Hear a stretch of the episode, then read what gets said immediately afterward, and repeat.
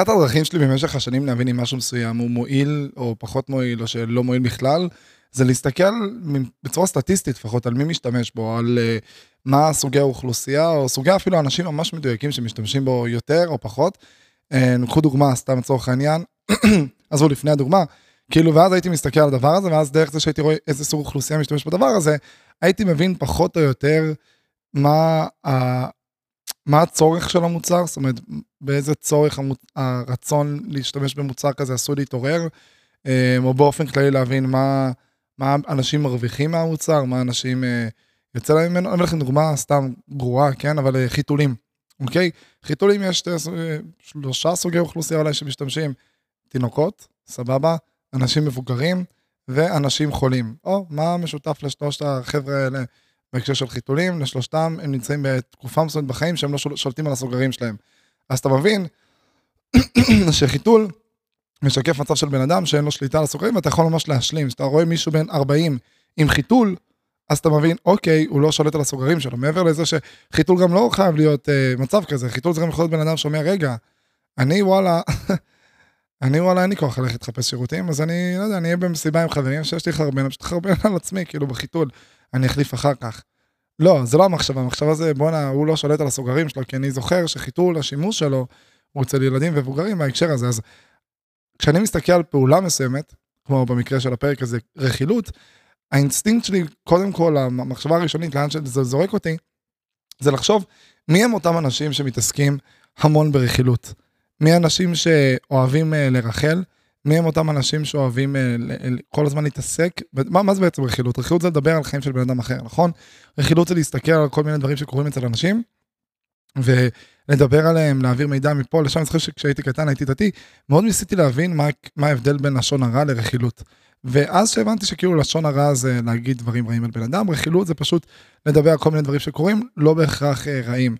ואז לא הבנתי את הקטע הזה של לא תלך אכיל בעמך, לא הבנתי למה, למה זה עבירה, מה הבעיה על רחל? כאילו, אוקיי, אז דיברתי על אה, יוסי שעשה איקס. עכשיו, רוב הדיבורים, גם אם הם לא איזה הוצאת דיבה, או להגיד איזה משהו רע על בן אדם, זה עדיין בגדר, יהיה כזה איזושהי אווירה רעילה סביב הדבר הזה. זה כמעט, כמעט אף פעם רכילות על אנשים, זה לא כזה איזה משהו חיובי, אבל גם כשזה משהו חיובי, ניסיתי עדיין להבין, אמרתי, אוקיי, עדיין בואו ננסה להבין מה, מה רע בזה, מה דפוק בזה.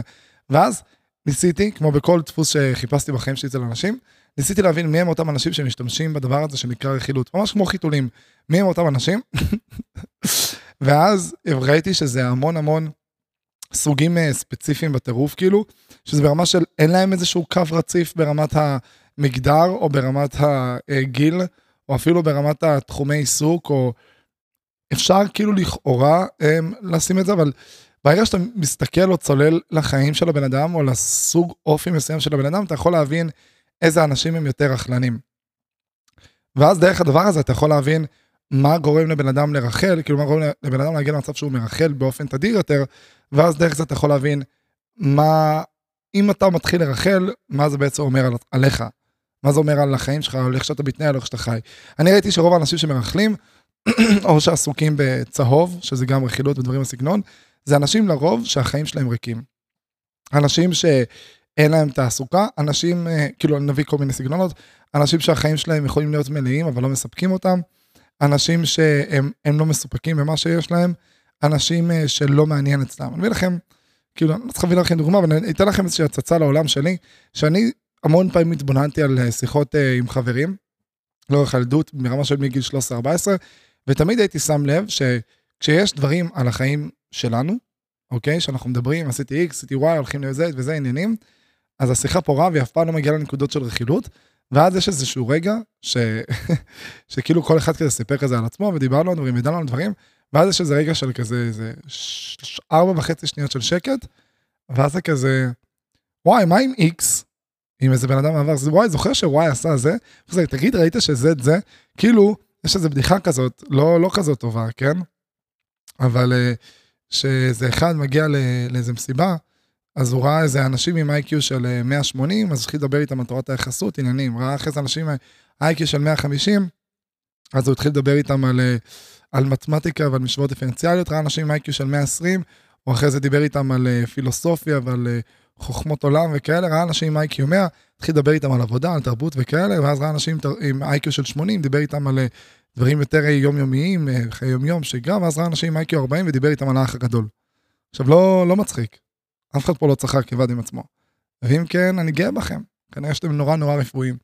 אז אותם אנשים, מה, מה זה בא לשקף? שכאילו, אני, אני בעצמי הייתי רואה האח הגדול, כן? זה לא איזו אישו, פשוט ככל שיש לך פחות התעסקות בדברים אה, גבוהים, אז כאילו אין לך, אין לך מה, אתה תדבר על מה שקורה. עכשיו, זה לא בהכרח אומר משהו רע או טוב, אני עוד לא בכלל בנקודה הזאת. כמו שאני אומר, יש היגיון, זה משקף איזה משהו, כאילו, בוא, בוא נביא את זה באיזשהו קונספט אחר, בן אדם שהוא עסוק, לא יהיה לו זמן לראות האח הגדול. משמע, בן אדם שהחיים שלו מלאים, דמיינו את אילון מאסק, אוקיי? אילון מאסק, סבבה? לא מספיק לשבת לשיחות צחוקים עם חברים שלו, רואה אותם פעם בשבועיים, וכל היום הוא עובד 17-18 שעות. כשהוא רואה אותם, האינסטינקט, לדעתכם, זה לדבר על החיים שלו, על התשוקה שלו, על העבודה שלו, על מה הוא מתכנן, מה הוא עושה, או שזה כזה, וואי, מה, מה באמת קרה עם אה, ג'יימס? מה קורה עם ג'יימס? או לדבר על, אה, על אה, ורדה, מנהלת שיווק, ומה קורה איתה וכל מיני דברים בסגנון. לא, מעניין את הביצה. הוא פשוט להתעסק אה, בדברים ובחיים האישיים שלו, כי יש שם משהו הרבה יותר פורה, ואני כל הזמן הייתי רואה את זה עם חברים שלי, שכשהחיים שלהם יותר ריקניים, הם היו הולכים ומתעסקים יותר ברכילות, וכשהחיים שלהם יותר מלאים, הם מדברים יותר על החיים שלהם, ותמיד כשהם מפסיקים לדבר על החיים שלהם, עדיין יש כזה איזשהו אוויר של שיחה, בום, הרכילות נכנסת. עכשיו שוב, אני עדיין לא אומר מה המשמעות של רכילות, טוב, רע עניינים. עכשיו, בואו נלך ל, לרובד קצת שיוצא מהעולם שלנו, ונחשוב על אנשים שחיו פעם, לפני אלף, אלפיים, חמשת אלפים, שבעת אלפים שנה, לפני שנקרא לזה, הבאנו חוכמות uh, מסוימות לעולם, פילוסופיות, גישות, עניינים, בלאגנים, שעדיין דיברנו שפה, אבל עדיין אפילו לא ידענו קרוא וכתוב. Uh, גם אז, אנשים עדיין, מה זה עדיין? אנשים אז אני מאמין שהם אפילו יותר איכלו, פחות היה להם תעסוקה, זה היה להם את השבט שלהם, וכל הזמן זה היה כזה, ראית מה קורה בין X ל-Y? אני ככה אני מניח, כן, לא, לא חייתי באותה תקופה, אבל נורא קל לי לראות אה, איך אנשים, איך כאילו פשוטי העם, נקרא לזה ככה, מאוד מאוד עסוקים אה, ברכילות, ובדברים אה, נורא נורא פשוטים ומופשטים, ואז אני מסתכל על הדבר הזה ואני אומר, רגע, האם הדבר הזה הוא רד פלאג? זאת אומרת, האם זה דגל אדום בן אדם שמתעסק ברכילות? כי הנה, תראה, פשוטי העם מתעסקים בדבר הזה, ודווקא אנשים שיש להם פחות עיסוקים וחיים מתעסקים ברכילות, או שדווקא הדבר הזה אומר, רגע, אולי זה דווקא אנשים שכאילו פשוט חיים את החיים, אתם יודעים? הם פשוט נמצאים בתוך החיים, יש להם חברים, יש להם אנשים, אז הם מדברים על מה שקורה. ואז אתה מסתכל על הסיטואציה, אתה אומר, מה האמת? מה נכון? האם בן אדם שלא נופל לזום אין של החיים עד כדי מצב שהוא ידבר על חיים של אדם אחר, אוקיי? או בן אדם שאומר, אני כאילו, יש לי חברים, יש לי סביבה, אני מתרגש עם מה שקורה ביום יום שלי, אז אני מדבר על הדבר הזה. אבל מצד שני, שוב, זה מסחיץ קצת הפרק נוסטלגיה, אני שוב חוזר לנקודה הזאת של אם החיים שלך היו כאלה עשירים ומלאים, בחיים לא היה, לא היה לך פנאי להתעסק בחרא הזה. כאילו, אם הפסקת לשתף את הדברים החשובים והמעניינים את החברים שלך, אז היית מסיים את השיח, או שהיית עושה איתם משהו כיף, או שהיית מסיים את השיח והולך אה, ועושה משהו פרודוקטיבי, חשוב ומעניין. לא היית מבזבז את הזמן שלך על לדבר על, על דברים של אנשים אחרים. זאת אומרת, משהו בפעולה הזאת של הריחול משקפת איזשהו חוסר חיות. משהו בזה שאתה, משהו בלהסתכל על חיים של אדם אחר, משקף את זה שאתה היית רוצה לחיות את החיים שלו קצת, או היית רוצה לפחות עניין כמו שיש לו בחיים. ועצם זה שאין לך את הדבר הזה בחיים בהכרח מעיד על זה שיש לך מגבלות או מחסומים באישיות, בתכונות, ברגשות, או מה שזה לא יהיה שלך. והדבר הזה באופן אוטומטי מצביע על זה שמשהו לא מדויק בחיים שלך, ואם משהו לא מדויק בחיים שלך, מן הסתם נדרש שינוי. עכשיו, כשאנשים רואים או שומעים את הדבר הזה, אין את האינסטינקט שכאילו, אני מרכל, אז אני צריך שינוי, אבל מה שמעניין זה שכל פעם כשהייתי מסתכל על אנשים אה, רכלנים, באופן אוטומטי הקו הישיר שחיבר בין כולם, שזה היה כזה, אה וואו, הוא לא נמצא במקום מדויק לו, לא? נניח בן אדם שממורמר, בן אדם שממורמר על החיים שלו כרגע, או איזה סבתא כזה נורא נורא בודדה, או אנשים שאין להם טעם ותכלית לחיים, או בין, איזה חבורת אנשים שבאמת איבדו את עצמם בשלב מסוים, שפשוט כל הזמן עסוקים בלרחל. יש משהו שקצת מגיע ביחד, כאילו שילוב של ריחול ומרמור, כמעט תמיד. עכשיו, זה... יש בזה קצת דגל אדום לחברה שלנו, שבעצם העיתונים, ש... או ערוצים, עמודים, תוכניות, שמקבלות הכי הרבה במה, כיום זה דברים כמו ריאליטי שמשקפים אה, איזושהי רכילות, או עמודי אינסטגרם, כמו כל דבר, ערוץ תקשורת שאתם יכולים לחשוב עליו, אמ, של רכילות, זה קצת מעיד על זה שכל אחד מאיתנו כאינדיבידואל לא חי את החיים האידיאליים עבורו, עד כדי מצב שיעניין אותו להתעסק במה שקורה בחיים של אחרים. והדבר הזה קצת החלטתי לקרוא לפרק הזה גם אינסטגרם.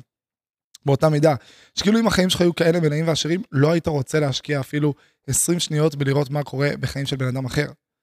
היית מעדיף בחצי שעה הזאת שאתה מתעדכן בחיים של כל האנשים, למה, בוא ננסה להפעיל את ההיגיון בחייאת רבאק, למה שבן אדם, וזה מה שכל בן אדם ממוצע משקיע במקרה המינימלי, למה שבן אדם ישקיע בין שעה לשעתיים ביום, רק בלדעת מה קורה עם אנשים אחרים. תתעמקו באיזה קיצוני זה, תתעמקו בזה שנייה. שעה, שעתיים ביום, שאתה פשוט מתעסק במה אנשים אחרים עושים. כמה החיים שלך ריקים שאתה תעשה דבר כזה. כמה קיצוני זה. עכשיו, מעבר לזה שאנשים עושים את זה ברמה היומית, הם גם, כשהם מנהלים שיחות עם אנשים, כזה, כן, ראיתי באינסטגרם ש... זה מטורף. ראית באח הגדול השבוע שטה טה טה טה טה? כן, תקשיב, ראיתי ש... הם פשוט כל הזמן עסוקים בחיים שהם לא שלהם. ואז הם מתעסקים בזה, והאנשים אחרים עונים להם, ואף אחד לא אומר, רגע, רגע, what the fuck, בואו נעצור עם החרא הזה, כי כל אחד החיים שלו ריקים במידה כזו או אחרת. זאת אומרת, כשאני חיפשתי את הקו המחבר בין הרכילות, אז אני לא, זה לא היה כזה מי רכלן ומי לא, זה היה כזה מי רכלן 10 מתוך 10 ומי רכלן 6 מתוך 10, ובואו נראה את הקווים שאתם מחברים בין ה-10 מתוך 10, למה כולם רכלנים במידה כזו או אחרת.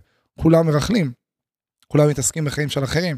בודדים האנשים באמת יחידי סגולה שאתה מסתכל עליהם ואתה אומר, בואנה, הבן אדם הזה פשוט חי את החיים שלו, וההקשר היחיד שהוא יכול לדבר על חיים של בן אדם אחר זה בהקשר שזה נוגע לחיים שלו, או בהקשר עוזר, תומך, מתרגש, שמח. כאילו יש, יש אנשים כאלה, אבל כמעט ולא קיימים. ואתה מסתכל ואתה אומר, רגע, מה, אז כולם סובלים? אז כולם לא חיים את החיים שהם רוצים לחיות? כאילו יש משהו במחשבה הזאת שהוא נורא מתנשא, כאילו אתה קצת מסתכל על העולם ואתה אומר, אני מגדיר, סתם אני זורק, אמ, אתה לוקח איזו הגדרה מסוימת שהיא מגדירה את רוב המוחלט של האוכלוסייה, ואתה אומר, כן, מי שיש לו את X, אז זה אומר בוודאות שהוא לא מאושר. סטייל, אני זורק. אם uh, בן אדם לא פרש עד גיל 35, אז הוא לא מאושר. כן, אבל 99% מהאוכלוסייה לא פורשת עד גיל 35. אז אתה רוצה להגיד ש-99% מהאוכלוסייה לא מאושרת? לא.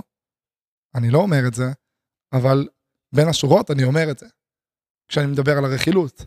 אתם מבינים? ואז יש בזה משהו שכאילו, אף בן אדם לא יקום ויגיד, רגע, יש בזה משהו דפוק, כי זה קצת קיצוני. יש, שוב, כל האנרגיה הזאת, שאתה עושה משהו שהוא כל כך נגד התפיסה החברתית, גם אם אתה אומר משהו שהמון אנשים יסכימו איתו, אבל כשאתה אומר אותו בצורה כל כך כל כך ברוטלית ולא לא משתמעת לשתי פנים, יש בזה משהו שהוא נורא, אף אחד לא יקשיב לך כבר. כשאתה אומר, נניח, משהו כמו, כן, לרחל זה משהו שכאילו כזה גורם קצת, אתה לא במקום מדויק לך, זה משהו אחד, אבל אם אני אומר בפודקאסט, ש... כמעט כל מי שמאזין לפודקאסט, מה זה כל מי שמאזין לפודקאסט מרחל בצורה כזה, כזו או אחרת. ואני אומר, רכילות בהכרח מעידה על זה שאתה לא חי את החיים האידיאליים עבורך.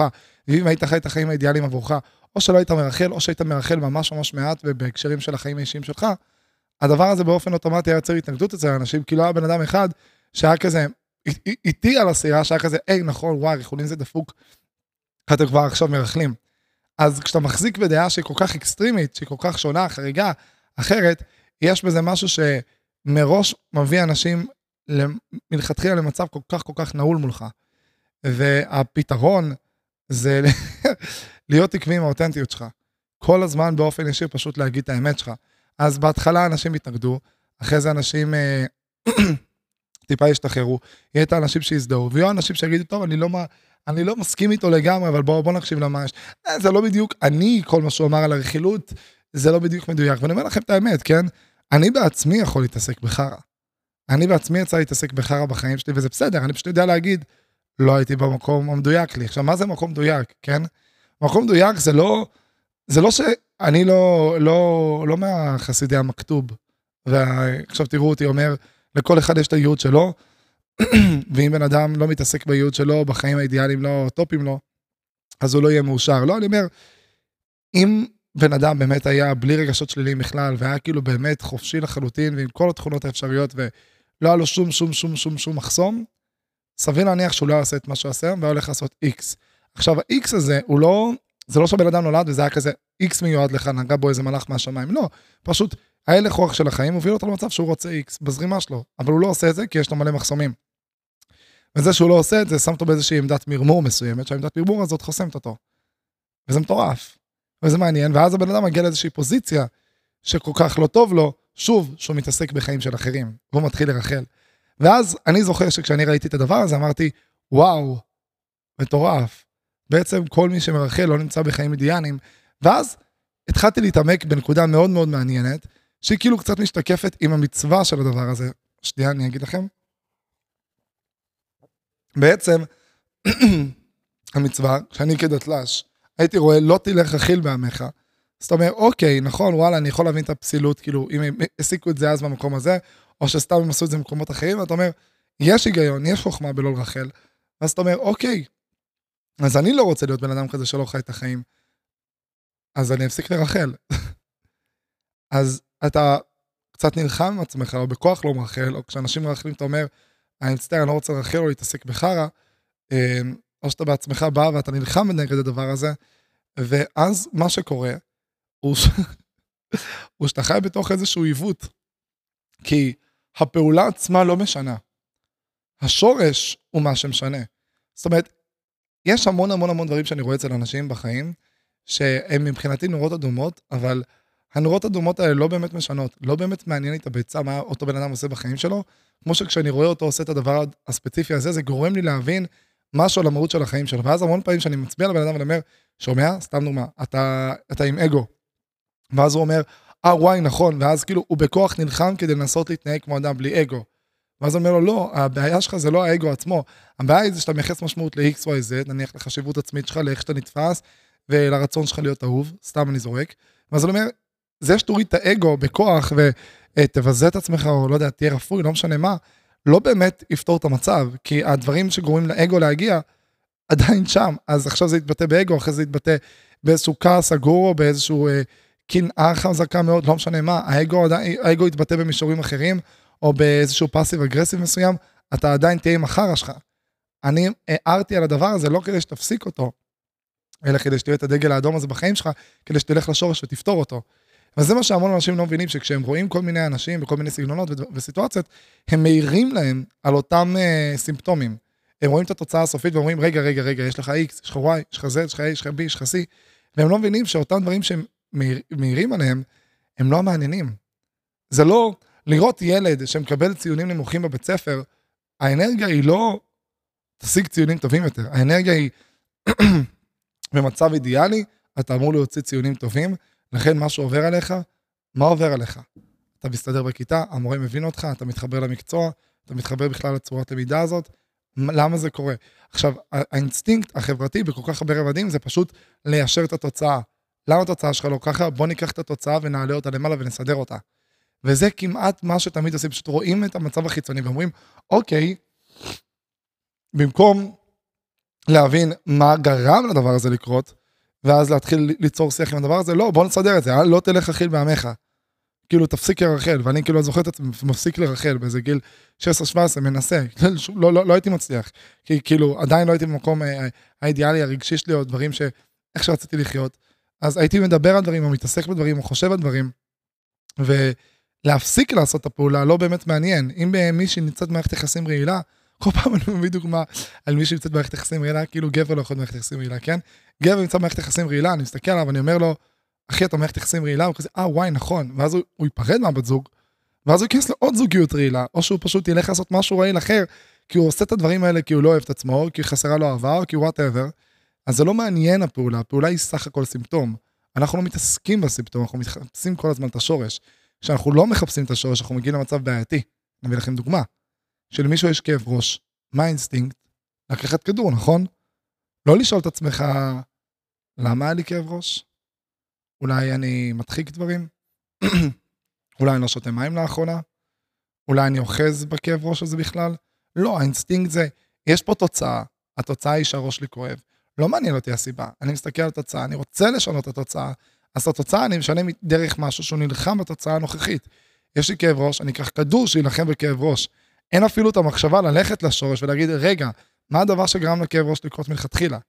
אין את זה. האינסטינקט של כולם זה פשוט להגיד, יש כאב ראש, בוא נלך לכאב ראש ופשוט נפתור אותו דרך זה שפשוט נסתכל עליו ונבין מה יהרוג את החרא הזה. וככה, כמעט כל בעיה שראיתי שאנשים מתמודדים איתה, בין אם זה ברמה האינדיבידואלית ובין אם זה ברמה החברתית, קולקטיבית, פשוט באה לידי ביטוי, ואפשר לראות את זה מתבטא בכל כך הרבה מישורים, כי יש איזשהו מקום שבו התרגלנו כבר לייחס המון המון משמעות לתוצאות, כתוצאות, במקום להתייחס לתוצאות בתור אה, סימן שלנו שאנחנו צריכים ללכת ולראות למה דברים מסוימים קרו. ורכילות זה משהו מאוד מאוד גדול עבור הדבר הזה. כשאני רואה בן אדם מרכל, האינסטינקט שלי זה קודם כל לחבק אותו ולשאול אותו באמת בשיא הרצינות, מה יש? מה עובר? מה חסר לך בחיים? מה לא מדויק לך? אוקיי? והאנלוגיה הכי טובה, שאני רואה בן אדם רע, רעיל, כועס, פגוע, להגיד לו, היי, מה קרה אחי? מה יש אחותי? מה המצב? מה עובר עליך? עכשיו, מה האינסטינקט? בן אדם רואה מישהו ש... שרע לו, לא שרע לו, מישהו, רואים מישהו שהוא פגוע, אז האינסטינקט זה להתרחק ממנו, להיפגע ממנו, לכעוס עליו, להגיב לו. כאילו, רואים מישהו מרביץ, אז האינסטינקט, אוקיי, יש פה בעיה, יש פה מישהו מרביץ, אז בוא נרביץ לו בחזרה. לא, לא, לא, לא, לא, לא נשאל את עצמנו למה הוא הרביץ. וזה קצת מתקשר לפרק של בתי כלא, שכאילו, אתה מסתכל על בן אדם, אתה רואה אותו הגיע לתוצאה מסוימת, תבדוק למה הוא הגיע לתוצאה הזאת.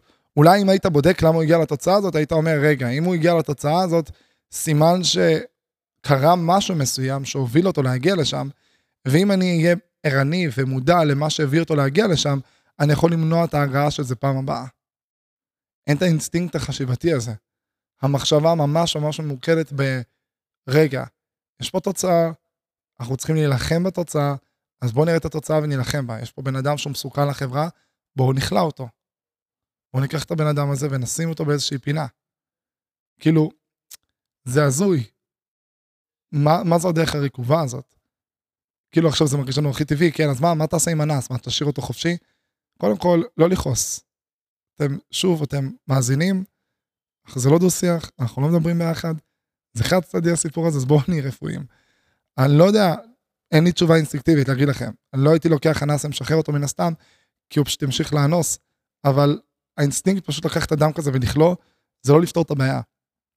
להבין למה הוא אנס, איך אפשר לשחרר את הדבר הזה, איך אפשר לעשות את זה ברמה הקולקטיבית חברתית, זה כבר להתחיל לדבר. והבתי כלא ממש שיקוף של החברה שלנו ביכולת הגרועה שלנו לפתור את אותן בעיות. שוב, אה, יש איזשהו סכסוך עם פלסטינים, אז להגיד, הם לא מוכנים לדבר, להגיד, אנחנו לא מוכנים, כאילו, אה, יש מצב X, הם לא מבינים, הם אומרים, יש מצב Y, הם לא מבינים. אוקיי, נורא ילדותי, זה פתיר, בוודאות.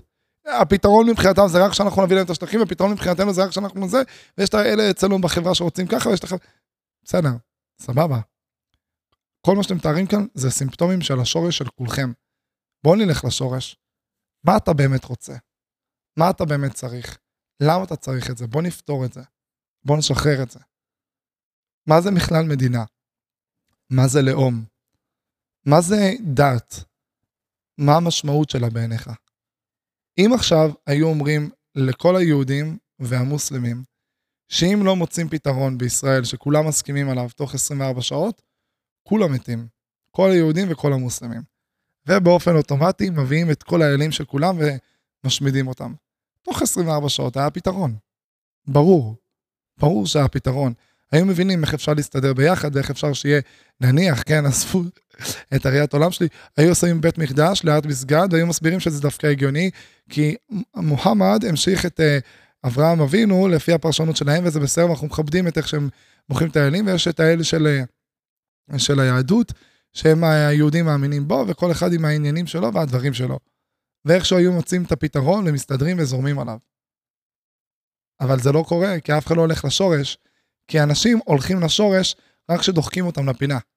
כשדוחקים בן אדם לפינה, אז הוא אומר, טוב, טוב, טוב, טוב, טוב, טוב, אז ככה וככה וככה, ואז הוא ישר הולך לעניין עצמו. וזה מה שלא קורה אף פעם כמעט. ואז אנחנו נמצאים בתוך עולם רקוב, שהעולם הזה פשוט פעם אחרי פעם אחרי פעם הוכיח לנו שבכל רובד אפשרי מנסים לפתור את הבעיות כלפי חוץ. כלפי חוץ, בסיטואציה שפשוט רואים לופ ועוד לופ ועוד לופ ועוד לופ ועוד לופ, שאין כל כך, כאילו זה מרגיש כאילו כבר אין כל כך דרך לצאת ממנו, כי אני אביא לכם דוגמה, כן, שמשקפת באוכלוסייה, נדבר על זה בטח באחד הפרקים העתידיים הבאים. היבול שיש לנו כרגע בחקלאות הוא מעפן, סבבה? כי מה בעצם עשו בחקלאות? עשו השבחה גנטית של זנים וכל מיני דברים כדי להגיע למצב שיש לנו, אמ, שאנחנו מגדלים את הפירות והירקות לא הטובים ביותר, לא הבריאים ביותר, לא האיכותיים ביותר, אלא אלה שהכי מתאימים לייצור מסחרי. זאת אומרת, כאלה שהם יותר רווחיים לסוחר. סבבה? עכשיו, אם יש פירות וירקות, אם נניח יש חיטה שיותר איכותית ויותר בריאה, אבל יש חיטה שאפשר לייצר אותה בכמות יותר גדולה ותהיה יותר רווחית, השנייה היא זו שתתפשט ברחבי כדור הארץ, מן הסתם. ואז אנחנו כבר הגענו למצב שהאוכלוסייה גדלה בעקבות הדבר הזה, כי אפשר להביא יותר ילדים ואנשים לא מתים מרעב, ואז אנחנו כבר 8 מיליארד אנשים בעולם.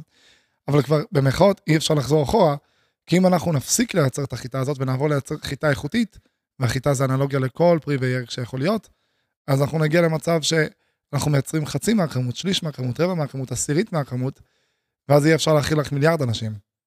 מה נעשה עם השבעה מיליארד האחרים? לא יהיה אפשר להכיל אותם. אה, אפשר לשלב עניינים, כן, אבל בסופו של דבר, יהיו אנשים שבאופן יחסי תמיד יהיו רעבים. אז מה יקרה? מה אתם בעצם אומרים? לדלל את האוכלוסייה. אז מה הפתרון? שאנשים יביאו פחות ילדים? למה? איך עושים? מה עושים? כמה עושים? האם כדור הארץ באמת יכול להכיל שטח יבול גדול שלא עובד בצורה שעושים מניפולציה על האדמה ועל כל מיני uh, פירות וירקות שהמטרה שלהם זה סחק ודגנים, כדי להגיע למצב שאנחנו um, מאכילים בצורה מסחרית את כולנו על חשבון הבריאות. עכשיו, איך זה קרה? כמו כל דבר שאמרתי לכם שקרה. יש סיטואציה, ראו, יש המון אנשים להאכיל, אי אפשר להאכיל אותם דרך הדבר הקיים כיום. אז מה אמרו? ניקח את הבעיה שאנשים אי אפשר להאכיל אותם, במקום לשאול, רגע, איך הגענו למצב שאי אפשר להאכיל את האוכלוסייה, או הרצונות של האוכלוסייה כלפי מזון מסוים, במקום לשאול את זה, אמרו, אוקיי, יש בעיה, אפשר להאכיל את האוכלוסייה, יאללה, קחו פתרון, נביא דגן שהוא אפשר להביא אותו יותר. אם הייתם שואלים ארבע שניות למה אי אפשר להאכיל את האוכלוסייה, הייתם מבינים, רגע, אולי הקטע הזה שאנחנו מביאים עדיין הרבה ילדים אחרי שהמציאו את האטימביוטיקה וחבר'ה צעירים, אמ, וילדים צעירים, תינוקות לא מתים כבר, ובממוצע במקום שיהיה לאישה, אה, למשפחה, ילד נקודה שמונה, סטנדרמה יש אה, שלושה וחצי ילדים, אז פתאום אה, הולך להיות פה פיצוץ אוכלוסין אחוז שרמוטה, אז אולי כדאי שנמצא איזשהו פתרון לזה, ברמה החינוכית, הסברתית וכולי וכולי, או מה שזה לא יהיה, אז הפתרון, אוקיי, חסר חיטה, נביא חיטה. חסר גידולים, נעשה עוד גידולים. כאילו תמיד הפתרון הוא קצת כמו, אוקיי, אז לא תלך ברכיל בעמך, סבבה, אז נפסיק לרחל. רכילות אומר שהחיים שלי ריקים, אוקיי, אז אני אפסיק לרחל. זה לא פתר את הבעיה, החיים שלך עדיין ריקים. החיים שלך עדיין ריקים וחסרי תכלית. וזה בדיוק, אבל בדיוק משקף את כל הראייה של העולם. של, כאילו, כמו שדיברתי על זה בפרק של השואה, שזה מאוד לא פוליטיקלי קורקט, פשוט להגיד, בשיא הישירות, בשיא הברוטליות, בשיא הכנות, למה השואה קרתה? זה נורא להגיד דבר כזה, כי אז כשאתה אומר דבר כזה, מה אתה אומר באופן ישיר או עקיף? יכולה להיות הצדקה לרצוח שישה מיליון יהודים. אני אומר את זה כיהודי, כן? שיכולים לרצוח אותו בכל ערב נתון שמישהו יחליט להתהפך על היהודים שוב פעם בעולם. אבל לקום ולהגיד מה היה השורש של זה, שזה מאוד לא פוליטיקלי קורקט, נותן לנו להתעמת עם הסיטואציה באופן ישיר. להגיד למה אנשים שונאים אותנו, ולא להגיד אנחנו עם סגולה, אנחנו הכי מוצלחים ולכן כולם רוצים לרצוח אותנו, לא מגניב. או להגיד אנחנו מסומנים וזה זה, לא מגניב. ולהגיד, היי, כן, אנטישמיות ואי אפשר להסביר אותה, לא מגניב. כל הטיעונים האלה ילדותיים, כאילו, ב... תתאפסו על עצמכם. תתאפסו על עצמכם. מי שרוצה לפתור בעיות, לא יכול ללכת ולהגיד, היי, יש אנטישמיות, אז בואו נעשה, סתם אני זורק, בואו נעשה הסברה. בואו נראה למה היהודים כן טובים. או במקום לעשות את הדבר הזה, בואו נשאל, למה לאנשים יש סלידה כל כך גדולה מיהודים? אני לא אומר שיש בנו פאק, בהכרח, אבל בואו ננסה להבין מה הסיטואציה, מה הסיפור. יש כל כך הרבה שנאה אלינו ולעם שלנו. למה זה קורה? האם זה אומר שאנחנו צריכים לרצות את כולם? ממש לא. האם זה אומר שאנחנו בהכרח צריכים לשנות את ההתנהלות שלנו? ממש לא. האם זה אומר שכדאי להסתכל ולהבין מה השורש? כדאי. כדאי. עכשיו, אנשים שחושבים שאני אומר את הדבר הזה, ואז האינסטינקט זה כזה, היי, איזה אנטישמי זה, או איזה אנרגיה של לוותר על הזהות. מה זה זהות בכלל? כן, אבל עזבו.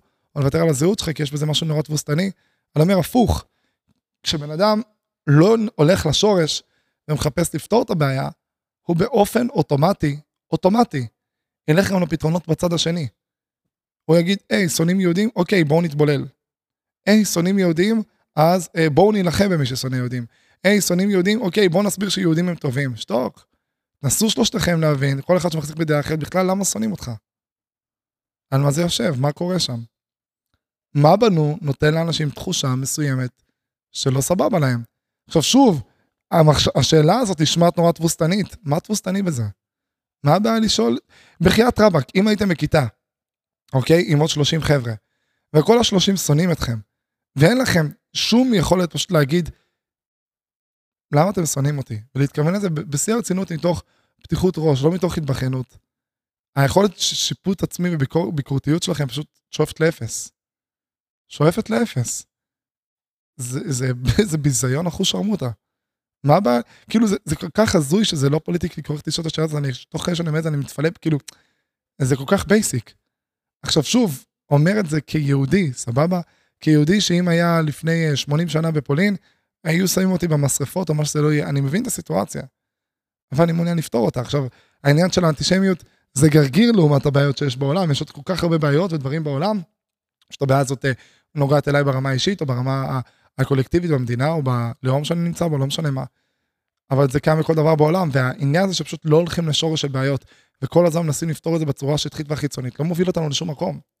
עכשיו, זה לא היה מלחיץ, עשיתי מירכאות שאמרתי את המילה מלחיץ, כי מה זה לחץ? תהיו רפואיים, כן? אם האישו כאן היה... אה, אם האישו כאן היה, אוקיי, החבר'ה הצעירים לא יודעים לפתור את הדברים מהשורש. אם זה היה כזה, אוקיי, החבר'ה הצעירים לא יודעים לפתור את הבעיה מהשורש, אבל החבר'ה המבוגרים לוקחים פיקוד. לא, אתם מסתכלים לעומק על כל החברה, על כל האוכלוסייה, על כל סוגי האנשים, ואתם אומרים, בואנה, פוליטיקאים, בני 50, 60, 70, 80, אנשי מדע, אנשי עסקים, אנשים של תרופות, פרופסורים, אנשים שהם נחשבים הפיק של הפיק הטופ של הטופ של החברה, פותרים בעיות בצורה המחורבנת הזאת. מי fucking ירים את הכפפה ויפסיק לפתור בעיות בצורה הזאת? מי יעשה את החרא הזה? מי יעורר אותנו ויבין שאנחנו פשוט מפסיקים ללכת רכיל בעמנו? מי יגרום לנו להבין שה issue פה עם רכילות לא, זה לא הבעיה. הבעיה עם זה שהחיים שלנו לא מלאים וזה מה שאנחנו צריכים לפתור. והרכילות זה רק סימפטום שמראה לנו על הדבר הזה. מי יגרום לנו להבין לעומק שאנטישמיות זה סימפטום, כנראה, לא יודע, אולי, אולי לא, אולי כן, לא מעניין, סימפטום למשהו ב mindset הקולקטיבי שלנו כעם, כלאום. למי יהיה ביצים להרים את הכפפה להגיד דבר כזה? למי יהיה אומץ? ולמי יהיה אומץ מספיק חזק לשמוע את הדבר הזה ולא יגיד אה, דעה ימנית קיצונית, דעה אנטישמית, שמאלן, למי יהיה אומץ? לא לקטלג את הדבר הזה ולהגיד, על הזין שלי קטלוגים, אני מחפש פתרונות. אני לא מחפש לנצח אה, את, את הדעה של האדם מולי, אני מחפש להבין את האדם מולי כדי לפתור דברים. מי יהיה בראש הזה? אנשים כל כך נמצאים בתוך loop, שכדי להוציא אותם מה loop, או להתחיל להוציא אותם מה loop, הם צריכים בכלל לעבור איזשהו תהליך תפיסתי שיוציא אותם מהקיבעון המחשבתי הזה. עכשיו, איך אתה יכול להוציא אנשים מהקיבעון המחשבתי? איך, איך fucking לעזאזל אפשר להוציא אנשים מקיבעון מחשבתי כשאתה בכלל נמצא בקיבעון מחשבתי? זאת אומרת, כל עוד, נניח לי, ברמה האישית, אין את היכולת האינדיבידואלית לקום ולהגיד מול עצמי, שבשיא הכנות, יש פה משהו שקורה מבחינת אה, אה, אנטישמיות, או איזושהי בעיה מסוימת אה, חברתית אחרת, ולהגיד את זה בקול, אני לא יכול לעזור, אני לעולם, מעולם לא הייתי יכול לעזור לאדם עם חרדות או דיכאון או כל uh, המצאה של הפרעה נפשית כזו או אחרת. לא הייתי יכול לעזור לו להיפטר מזה לכל החיים, אם לא הייתי מצהיר ביני לבין עצמי חרטא. אם לא הייתי אומר שהדברים האלה זה שטיפת מוח שעברנו במשך המאה השנה האחרונות, 150 שנה האחרונות, והדבר הזה פשוט הכניס את כולנו ללופ חברתי תפיסתי. אם לא הייתי אומר את זה בקול, לא הייתה לי שום יכולת לעזור לאותם אנשים לפתור את הדברים האלה. זאת אומרת, אתה קודם כל צריך להיות כנה עם עצמך, להוריד את השכבות, ללכת לשורש של דברים. ללכת לשורש של דברים זה לראות בן אדם דיכאוני ולהגיד, מה גרם לו להיות בדיכאון? לא ללכת לאזור הקל ולהגיד, זו סיטואציה שפשוט קורית.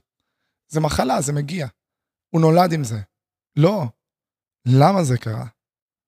למה זה, עכשיו לא להסתבך עם הלמה זה קרה בהקשר של מכתוב ו, ודברים, ו, ופתאום החיפושית הזאת הגיעה והקצות, עזבו שטויות עם הזיוני שכל האלה.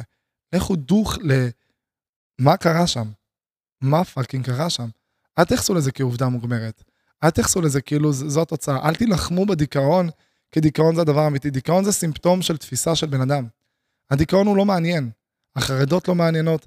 כל דבר, מבחינתי סכיזופרניה לא מעניינת. הכל זה תוצר של תפיסה של בן אדם. ראיתי את זה מול העיניים שלי פעם אחרי פעם אחרי פעם. אנשים מנסים לפתור הפרעות אכילה בצורה כל כך בזויה, כל כך מטומטמת.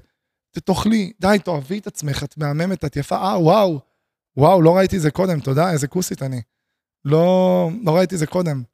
מישהו יכול להביא לי קילו סטייק, בא לי לרדת עכשיו על, על מנגש פיצה, תודה רבה. באמת, כאילו, זה צורה בזויה לפתור דברים. הדרך היחידה האמיתית לפתור דברים זה באמת, באמת, באמת ללכת לשורש. להתרגל לדבר הזה. אז שוב, כשאני נניח רואה דברים בחיים שלי שקורים, נניח אם אני רואה תקופה שאני שם לב שאני יותר מרחל או מתעסק בחיים של אחרים או בדברים חיצוניים, זה ה red flag האישי שלי, שמשהו לא מדויק בחיים שלי, ואני צריך לפתוח את מכסה המנוע של החיים שלי ולראות מה אני צריך לסדר, מה אני צריך לדייק, מה חסר לי, מה לא מדויק לי. אז האינסטינקט, כיום לפחות, לא של גיל 16-17, זה להגיד, רגע, רגע, בוא נפסיק לרכל. זה בזוי. תרכל, תרכל כל היום. תרכל כל היום, תבדוק את המכסה מנוע שלך. תרחל, אין בעיה. יש לך כאבי ראש? יש לך כאבי ראש? אין שום בעיה. אתה רוצה לקחת כדור לכאב ראש? כאילו, סליחה, יש לך כאבי ראש? אין שום בעיה. תן לכאב ראש שנייה שיהיה שם. שנייה, אני יודע שהראש שלך כואב. אני יודע שזה לא מדויק. תשאל שנייה למה הוא קרה. במה אתה אוחז שם? אני שנים על גבי שנים לא לוקח כדורים לכאב ראש. שנים. וכשהייתי ילד החלטתי לקחת כדורים לכל מיני דברים, הפסקתי לקחת בשנים האחרונות כדורים, חוץ מאנטיביוטיקה במצבים כאילו, מצבי קצה. לא לוקח.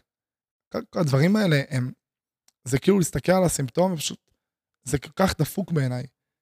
ו... איזה היפי. אבל כן. כן. אז אני חושב שאחד הדברים שהכי שיפרו לי את החיים ברמה האישית זה שכל פעם שהייתי רואה משהו שהוא נדפק בחיים שלי, או שהוא לא מדויק, או שאיזושהי פעולה מסוימת, במקום uh, להגיד, וואו, איזה פעולה דפוקה, או נניח, וואי, איזה זוגיות רעילה, וואו, איזה חבר לא מדויק, וואו, מה אני עושה בקריירה פה? ואז כאילו ישר לזרוק את זה לפח, זה, האינסטינקט היה כזה, מה הוביל אותי לפה? מה הוביל אותי לכאן? מה גרם לי לעשות את זה? מה גורם לי לפעול ככה? ואז דרך זה פשוט יכול להבין את הסיפור בצורה הרבה יותר רחבה. זה הרבה הרבה יותר קל. כי, שוב, כל פעולה או כל דבר שקורה בחיים שלכם, בוודאות נובע ממשהו. היי, מעניין, מעניין. זהו, עכשיו אנחנו נכנסים ל-20 דקות האלה, שאני מתחיל uh, לסחוט את הנושא ולהוציא דברים על, ה, על הרבדים האישיים שלי בנושא הזה.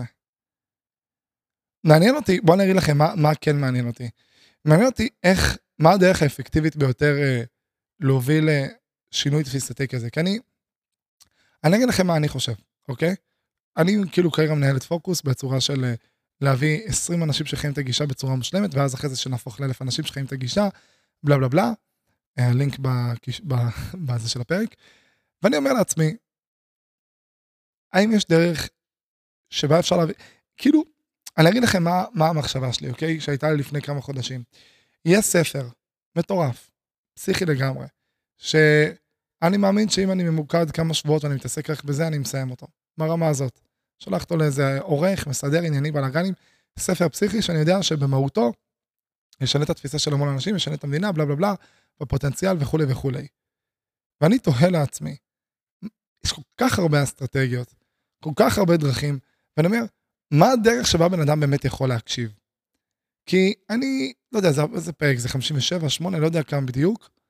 אני אומר, יש פה כמה מאות אנשים שפשוט האזינו לכל הפרקים, שנפלו להם אסימונים לחיים שלהם, ואז אני מכניס אותם לפוקוס, ואני רואה כאילו כמה החיים שלהם באמת לא משקפים מצב שנוגע אפילו בצחוק לחיים שלי.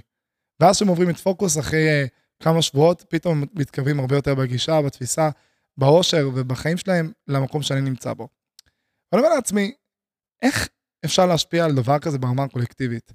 כאילו, אני בטוח שאם כחברה היינו מבינים שיש פער בין הסימפטום לבין השורש, ושאנחנו מתעסקים בלי הפסקה בסימפטום ובקליפות ובמה שקורה בחוץ, הכל היה הרבה הרבה הרבה יותר טוב ושמח.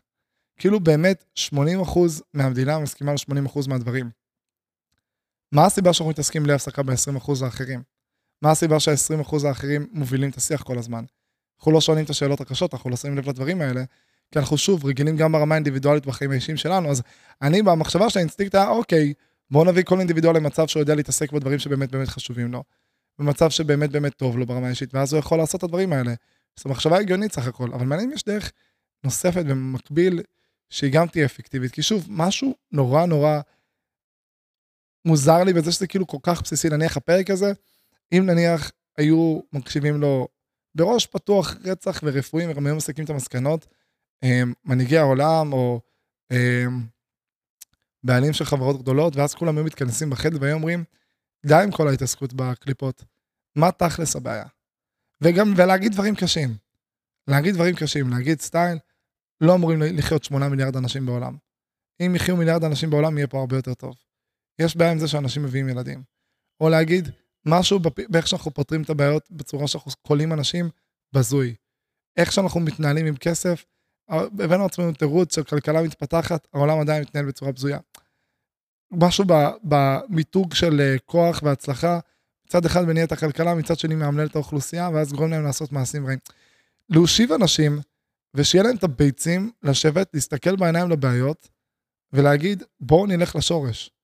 בואו נפסיק להסתכל על הסימפטומים, בואו נסתכל על הדברים בצורה אמיתית, כאילו. ונראה שפשוט אין לאף אחד, את הזום אאוט הזה. אתם רואים, אחד הדברים שהכי משקפים אנשים, וזה כל כך מצחיק שזה כבר חברתי תמוה, הרי מי האנשים שמעריכים אותם בתור uh, חכמים? אתם יכולים לראות uh, אילון מאסק נניח, uh, אנשים עשירים, אנשים שהגיעו למעמד, למעמד מסוים, להישגים, אנשים שהם מובילים דברים, אפילו מנהיגים, גם אם uh, בן אדם חצוי על הדעה שלו לגבי uh, ביבי, לצורך העניין, אז הוא כן יכול להעריך את החוכמה שלו, את החשיבה שלו, את ההישגים שהוא הגיע אליהם. לא משנה, כאילו, הוא יסתכל, נניח עוד עשור הוא יחווה את זה אחרת כנראה. אמ, אז כל מיני סוגי אנשים שאנשים מסתכלים עליהם בהערכה, בהערצה, אמ, ובהסתכלות שכאילו, זה בן אדם שיודע לחשוב טוב, זה בן אדם שמשקף חוכמה. כל אותם אנשים זה אנשים שממש בזום אין של החיים. כאילו, תחשבו בכמה זום אין אילון מאסק בוודאות נמצא. כמה הוא בתוך לופ כלפי כל דבר פחות או יותר. כאילו, תחשבו כמה כמה משמעות הבן אדם הזה מייחס ל... אני זוכר שכשקראתי את הביוגרפיה שלו, אני נראה לי אמרתי את זה באחד הפרקים, שהוא היה מגיע לדייטים, וכאילו האינסטינקט שלו היה פשוט לשאול את הבחורה כבר בשאלה השלישית, מה דעתך על מכוניות חשמליות? זה מרגש אותך? זה מלהיב אותך? כאילו, עכשיו, יכול להיות שזה קצת נבע מאיזשהו אספרגר מסוים, סבבה? אבל לא משנה, אבל הבן אדם, עם כל ה zoom out שלו וכל ה... היכולת שלו לראות דברים לרוחב ובצורה הרבה הרבה יותר עמוקה, בלה בלה בלה, מאחרים, משהו בו נורא נורא צלל המציאות. נורא מייחס משמעות לכל כך הרבה דברים, כאילו חייבים ליישב את, את, את מאדים ו- ולהעביר, וכאילו באובר רצינות, תחשבו על ביבי, תחשבו כמה, בכמה רצינות הוא לוקח, עזבו, לא משנה באיזה אידיאולוגיה אתם, אם אתם באידיאולוגיה של, באיזה גישה אתם, אם אתם בגישה שהוא סוציופט, אגואיסט, שרק רוצה להפוך את, ה, את המשפחה שלו ל, ל, למלכים ולהפוך את זה למנוחה, או מה שזה לא יהיה, ולהמשיך את השושלת שלו, אז גם אם אתם בדעה הזאת, וגם אם אתם בדעה שהבן אדם אידיאולוג אחוש שרמוטה, והוא מקריב את החיים שלו בעבור המדינה, והוא אוהב את המדינה כל כך ובלה בלה בלה, לא משנה איזה דעה אתם מחזיקים, בשני המקרים הבן אדם בזום אאוט אחוש שרמוטה. כאילו הבן אדם נמצא בתוך איזשהו לופ, שהוא חושב שאו שהוא חשוב, או שהמדינה חשובה, וכאילו לא אתה חשוב ולא המדינה חשובה, ושום דבר לא באמת חשוב, ואתה בלופ אחוש שרמוטה, אחי. עכשיו, אנחנו מסתכלים על אותם אנשים, והם אנשים שמובילים אותנו, והם אנשים שאנחנו מסתכלים עליהם, וגם אם אתם לא מסכימים עם הדעות שלהם, אתם מבינים שהם אלה שמובילים. ואז שאתם רואים איזה בן אדם שלוקח אידיאולוגיה ומתקדם ורץ עליה, וכאילו, הכל נורא רציני, הכל כל כך מייחס משמעות לכל כך הרבה דברים, הכל כל כך זום אין, שאין את היכולת להסתכל בשום צורה כאילו על הדברים ולהגיד, שנייה רגע, הכל לא באמת רציני, הכל זה סתם קליפות וסימפטומים, ובואו נלך רגע לשורש. כאילו האינסטינקט הוא כמעט תמיד, לא תלך רכיל בעמך, בוא נפסיק לרכל. התחלנו, בוא נפסיק לרכל. אה, ישראל נמצאת במצב מסוכן, בואו נציל אותה. מה זה ישראל בכלל? מה זה המדינה הזאת? למה אנחנו פה? מה המטרה? למה שונאים יהודים? בואו נלך לכל השורש. מה אתם מפחדים? מה אתם מפחדים? מה, שלא תמצאו שם כלום? מה הפחד? מה, שאם תשימו סימן שאלה ותשאלו שאלות זה יוריד את המורל של אנשים? אז פחות תהיה מוטיבציה? אם לא נהיה כולנו מכווצים ועם מקל בתחת, אז אף אחד לא יילחם על המדינה פה ואז באותו רגע הכל יקרוס? למה אנשים לא מתאבדים עם שאלות קשות? למה אנחנו כחברה לא שואלים, רגע, איך שאנחנו מתנהלים עם כסף, מה הדעה שלנו על זה? עד כמה זה באמת שונה מעבדות? מה התפיסה שלנו לגבי הדברים האלה? איך אנחנו רואים את העולם? איך אנחנו רואים את החיים? מה המשמעות של X או Y של Z? מה זה אומר רכוש? מה ההבדל בין זה לזה? למה אנחנו לא שואלים שאלות קשות? למה אנחנו כל הזמן הולכים לסימפטומים ופשוט נותנים להם מענה? למה כשיש אה, אה, סיטואציה של אה, אנא ערף זונות, ואנשים שהולכים לזונות, אז האינסטינקט זה, אה, בואו נאסור את זה, זה, זה לא טוב, זו זנות, וזה זה פוגע בנשים, בואו נאסור על זה. רגע, למה אנשים צורכים זנות? למה נשים מביאות את המענה לצורך הזה? האם, מה יקרה כשנפסיק, כשנאסור את זה? איך הדברים מתנהלים, איך הם יתנהלו? מה התפקיד של המדינה בחיים של הבן אדם? האם היא אמורה להתערב ברמות האלה? במה היא עוזרת? במה היא תורמת? איך דברים מתבטאים?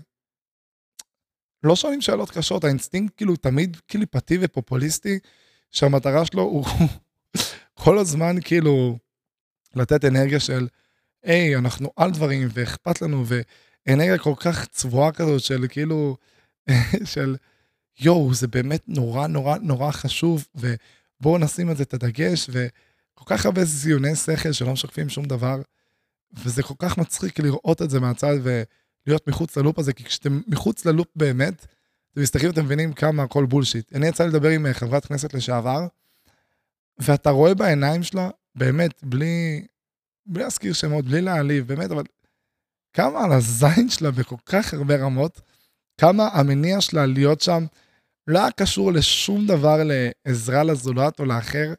כמה, כמה אני לא האמנתי בזה בתור ילד. כמה בתור ילד אני אמרתי, לא הבנתי את הקטע הזה בכלל, שאנשים אומרים אה, שלא הצלחתי להבין שני דברים, על פוליטיקאים ועל משטרה. לא הבנתי כלום. אני, זה היה כזה, אני לא מבין למה אנשים כל הזמן אומרים פוליטיקאים מושחתים, ושפוליטיקאים הם אגואיסטים. אני חושב שבגלל שבאתי ממקום כל כך אידיאליסט, ושבאתי מבית דתי, וממקום כל כך טהור וטוב לב כלפי העולם והחברה וזה, אז לא הצלחתי אפילו, לא הצלחתי בגרם להאמין שיש מישהו שאשכרה ירצה להגיע לעמדת מפתח, ולהרוויח כולה כמה, 35 אלף בחודש אחרי מיסים על הערף כחבר כנסת, שילך לתחום העסקי, יעשה בו הרבה יותר כסף, פחות מאמץ.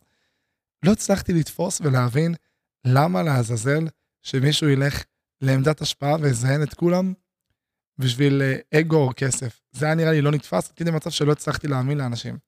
לא הצלחתי להבין את זה, או שאנשים אמרו על משטרה, שכאילו, המשטרה אמורה לשמור עלינו, ואנשים מגיעים למשטרה והם עושים טה-טה-טי, טה-טה-טה-טה, והם פוגעים בנו והכל, ואני כזה, על מה אתם מדברים? בזכות המשטרה יש פה סדר ברחובות, ו... כזה חמוד, באמת. יש סדר ברחובות, ו... ומי שהולך למשטרה, הוא מסכן את עצמו ויכול לעבוד בדברים אחרים. הייתי כל כך אידיאליסט וכל כך טהור עם עצמי וכלפי העולם והחיים, שלא הצלחתי לראות מעבר לתפיסה שלי ולא לא קלטתי עד כמה כולם נמצאים בתוך loop עם עצמם. עד כמה כולם, כאילו במקום שיהיה להם את האינסטינקט להגיד, למה אני רוצה להיות חבר כנסת?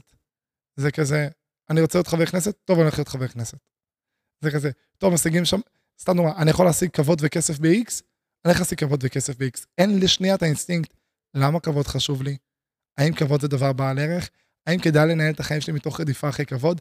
כלום, אפס, nada, זה לא אינסטינקט אפילו בגרגיר שלהם, בגרגיר. ואני פשוט רואה את זה אצל כל כך הרבה אנשים, ויש, אני רואה אנשים גם שנמצאים בתוך התהליך של פוקוס, שפשוט אתה רואה שהם חיים שלמים, חיים באופן מסוים, שהם פעם אחת, פעם אחת לא הטילו ספק בהאם נכון, כאילו, אתה מביא להם גישה, שתעשו אותם מאושרים, והאינסטינקט שלהם זה כל כך לשאול שאלות ולהתעניין ולבדוק ולסתור אותה, ולנסות לפחות לסתור אותה באלף רבדים ואלף דברים. אבל במבחן התוצאה, בתכלס, אתה מסתכל על הבן אדם ואתה אומר לו, תגיד, כשאימצת את האידיאולוגיה הנוכחית שלך, גם שמת כמות כזאת של סימני שאלה, או שפשוט חיית אותה? אומר, פשוט חייתי אותה. אז אתה אומר, אז למה האינסטינקט שלך זה לנסות לסתור את זה בצורה כזאת בזויה? למה? כי אנשים כאילו נשארים ב loop של עצמם, ולאנשים אין בכלל את האינסטינקט, אתה רואה בן אדם פשוט עושה שטויות, שטויות בחיים שלו, באמת חרטבון הרצח, אתה אומר, אין, מצ... אין מצב שהבן אדם שאל אי פעם למה. אין סיכוי שבן אדם ש... חי את החיים האלו כשהוא באמת צלל פנימה. אנשים כל כך מפחדים לצלול פנימה, שכאילו הם מפחדים, לא יודע, לראות שם איזה בור מסוים, או כאילו אין את היכולת ההבנה הזאת, שוב, אה, אני קורא לזה גרף המודעות, יש את הרגע הזה שאתה מתעמת עם עצמך, קחו לזה גרף הסבל, גרף המודעות, גרף ההתעמתות, מה שבא לכם. תבינו מעין גרף שככל שאתם מתעמתים יותר עם דברים, ככה רמת הסבל כאילו עולה. כי כאילו אתם סובלים יותר מזה שאתם מודעים לדברים, ופתאום אתם מבינים כמה הכל ריק וכמה אתם חסר משמעות וכמה עולם קטן וכמה הבעיה שלכם גדולה ומטורפת וזה, כאילו הרגע הזה שאתם מפסיקים להדחיק, ואז ברגע שאתם מגיעים לנקודה מסוימת אתם, רגע, כל הבעיה הזאת שאני מדבר עליה עכשיו היא פתירה. רגע, זה הפתרון. רגע, זהו, פתרתי את זה עכשיו בחמש דקות, בום, כל הסבל נופל, יורד לאפס ברגע. זה ככה קורה, זה עד כדי כך פשוט. ואנשים כאילו כל כך לא מודעים לדבר הזה, שהם פשוט נמצאים בתוך איזשהו לופ ולא מסוגלים אפילו לרגע לשאול את עצמם בשיא הכנות, האם אני, ובאמת, האם אני פועל מתוך אינרציה מסוימת, ואני סתם מתעסק בסימפטומים ובלבולי ביצים, או שאני מודע לשורש ואני משנה אותו. ואני רואה פעם אחרי פעם, בן אדם אחרי בן אדם שפשוט מתעסק בלי הפסקה בקליפות המזדיינות שלו. ואני חושב שהדרך הכי טובה להתחיל, אה, להתחיל לחיות ככה, זה במקום פשוט לראות משהו בתור, אה, כשאתה רואה, כשאתם רואים דברים בתור דגלים אדומים, במקום להגיד, אה, דגל אדום, טוב, בוא נוריד את הדגל, נשים דגל אה, כחול, לבן, לא משנה מה, להגיד, יש פה דגל אדום, בוא נסתכל, נניח, דמיינו דגל מתנופף ממכונית, מעולה. אני לא מוציא את הדגל, אני פותח את המכסה מנוע ואני רואה מה קורה במנוע. אני רוצה לראות מה קורה בתוך הרכב.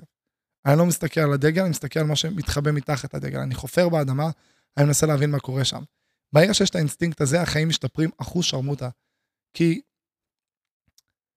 זה פשוט שם אתכם ברמת מודעות כל כך גבוהה לחיים האישיים שלכם, שפשוט אין סיכוי, אין סיכוי שתיפלו ככה. אין סיכוי. פתאום זה כזה, רגע, למה אני כל פעם הולכת ל... להיות בזוגיות עם אנשים מהסגנון הזה? רגע, למה כל פעם אני רודף אחרי כסף כשזה... למה כל פעם שטוב לי אני פוגע בעצמי? אנשים, אנשים אומרים בצורה כל כך מצחיק, אין אחי, יש לי הרס עצמי. מה אתה דפוק? מה, מה אתה משלים עם זה? מה אתה משלים עם החרא הזה? כאילו זה כל כך פתטי. זה כל כך פתטי להשלים עם משהו כל כך עלוב בך. להגיד, אין מה לעשות, זה לא, זה, זה מי שאני. מה אתה מפגר? צריך לשאול את עצמך אי פעם למה יש לך הרס עצמי ופשוט לפתור את החרא הזה מהשורש? אין, אתה צריך להבין, אני ביישן. מה זה ביישן? אתה, אתה דפוק לגמרי. מה זה ביישן? מה זה בכלל אומר? לא, לא נעים לי לעשות איקס. אני, אני לא אוהב לאכול את זה. מה? מי אמר?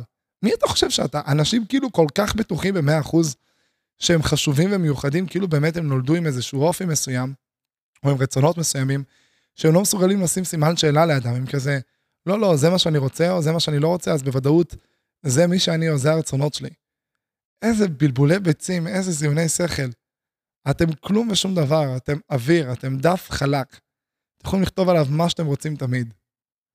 הזיה. מה זה, איזה רוסטינג לעולם עשיתי בפרק הזה. פשוט מחריב. רכילות. הדבר שהכי גרם לי לשים לב לזה, אני חושב, בחיים שלי, מהנקודה הזאת של רכילות, זה, כמו שאמרתי לכם, על לראות את הסוגי האנשים שעושים את הדבר הזה, וזה משהו שאני ממליץ לכם גם, נתעכב על הנקודה הזאת כמה דקות, של תנסו באמת, אם אתם רוצים להבין אם משהו מסוים הוא טוב או לא טוב, פשוט תחפשו את האנשים שאתם רואים שיש להם דברים שאתם רוצים, נניח אנשים מאושרים, ותנסו לראות איך הם מתנהלים או איך הם פועלים, לא כדי לחקות את איך שמתנהלים או פועלים, אלא פשוט תסתכלו על הדברים האלה, ודרך זה תוכלו להבין דגלים אדומים מסוימים, או לא דגלים אדומים, אדומים מסוימים, ותראו כאילו מה, מה קורה שם. האם זה משקף לכם מצב טוב, לא מצב טוב? אני אביא לכם דוגמה. אם אתם רואים, סתם אני זורק, כן? שרוב המפורסמים הם אנשים אה, דיכאוניים, או עם מחלות נפש מסוימות, או עם איזשהו מצב אה, רגשי מסוים, או שהם טוענים כל הזמן שהם לא מאושרים, אז אתם יכולים להבין שיש קשר כלשהו בין פרסום לבין מחסור באושר.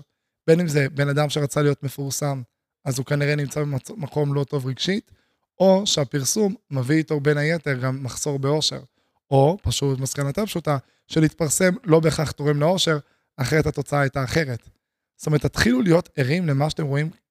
אנחנו נמצאים בתוך מעבדה אחת ענקית. כל העולם הזה. אנשים עושים ניסויים קליניים, מביאים אלף אנשים X, אלף אנשים Y, ומה שאתם לא מבינים, שמה שהוביל אותי לכל החוכמות האלה והתובנות האלה שמשקף לכם, משתף אתכם בפודקאסט, זה להסתכל על כל העולם וכל הדברים שהייתי מסתכל פשוט כמעבדה אחת ענקית. הייתי מסתכל על בן אדם בסגנון X והייתי אומר, למה הבן אדם הזה מתנהג ככה ולמה הבן אדם הזה מתנהג ככה, הייתי מנסה למצוא קשר ישיר בין הדברים, הייתי אומר, אוקיי, זה כנראה נובע בגלל X, ואז הייתי רואה את זה אצל, אצל עוד בן אדם, הייתי אומר, כנראה שזה באמת נובע בגלל X, ואז הייתי רואה את זה אצל עשרה אנשים נוספים, הייתי אומר, אוקיי, זה קורה בגלל X. X זה הסיבה. והייתי שואל שאלות, והייתי בודק, והייתי מנסה להבין. אתה רואה דפוס אחרי דפוס אחרי דפוס אחרי דפוס. אתה שואל שאלות. וזה קורה רק, רק, רק כשאתה באמת מחפש את השורש. כשאתה מחפש את השורש, אתה אומר, אתה לא אומר, אוקיי, רכילות זה פשוט עובדה. אתה אומר, מה גורם fucking לבן אדם להיות רכלן? אתם רוצים עוד דוגמה? אנשים לא אותנטיים. יש המון אנשים, המון המון המון סוגי אנשים שהם לא אותנטיים. מה גורם לבן אדם להיות לא אותנטי בדרך כלל? האם חוסר אותנטיות זה דווקא מראה על אינטליגנציה של בן אדם? יכול להיות. כי אולי באמת נכון אה, להיות לא אותנטי, כי אז אתה יכול להשיג יותר דברים בעולם.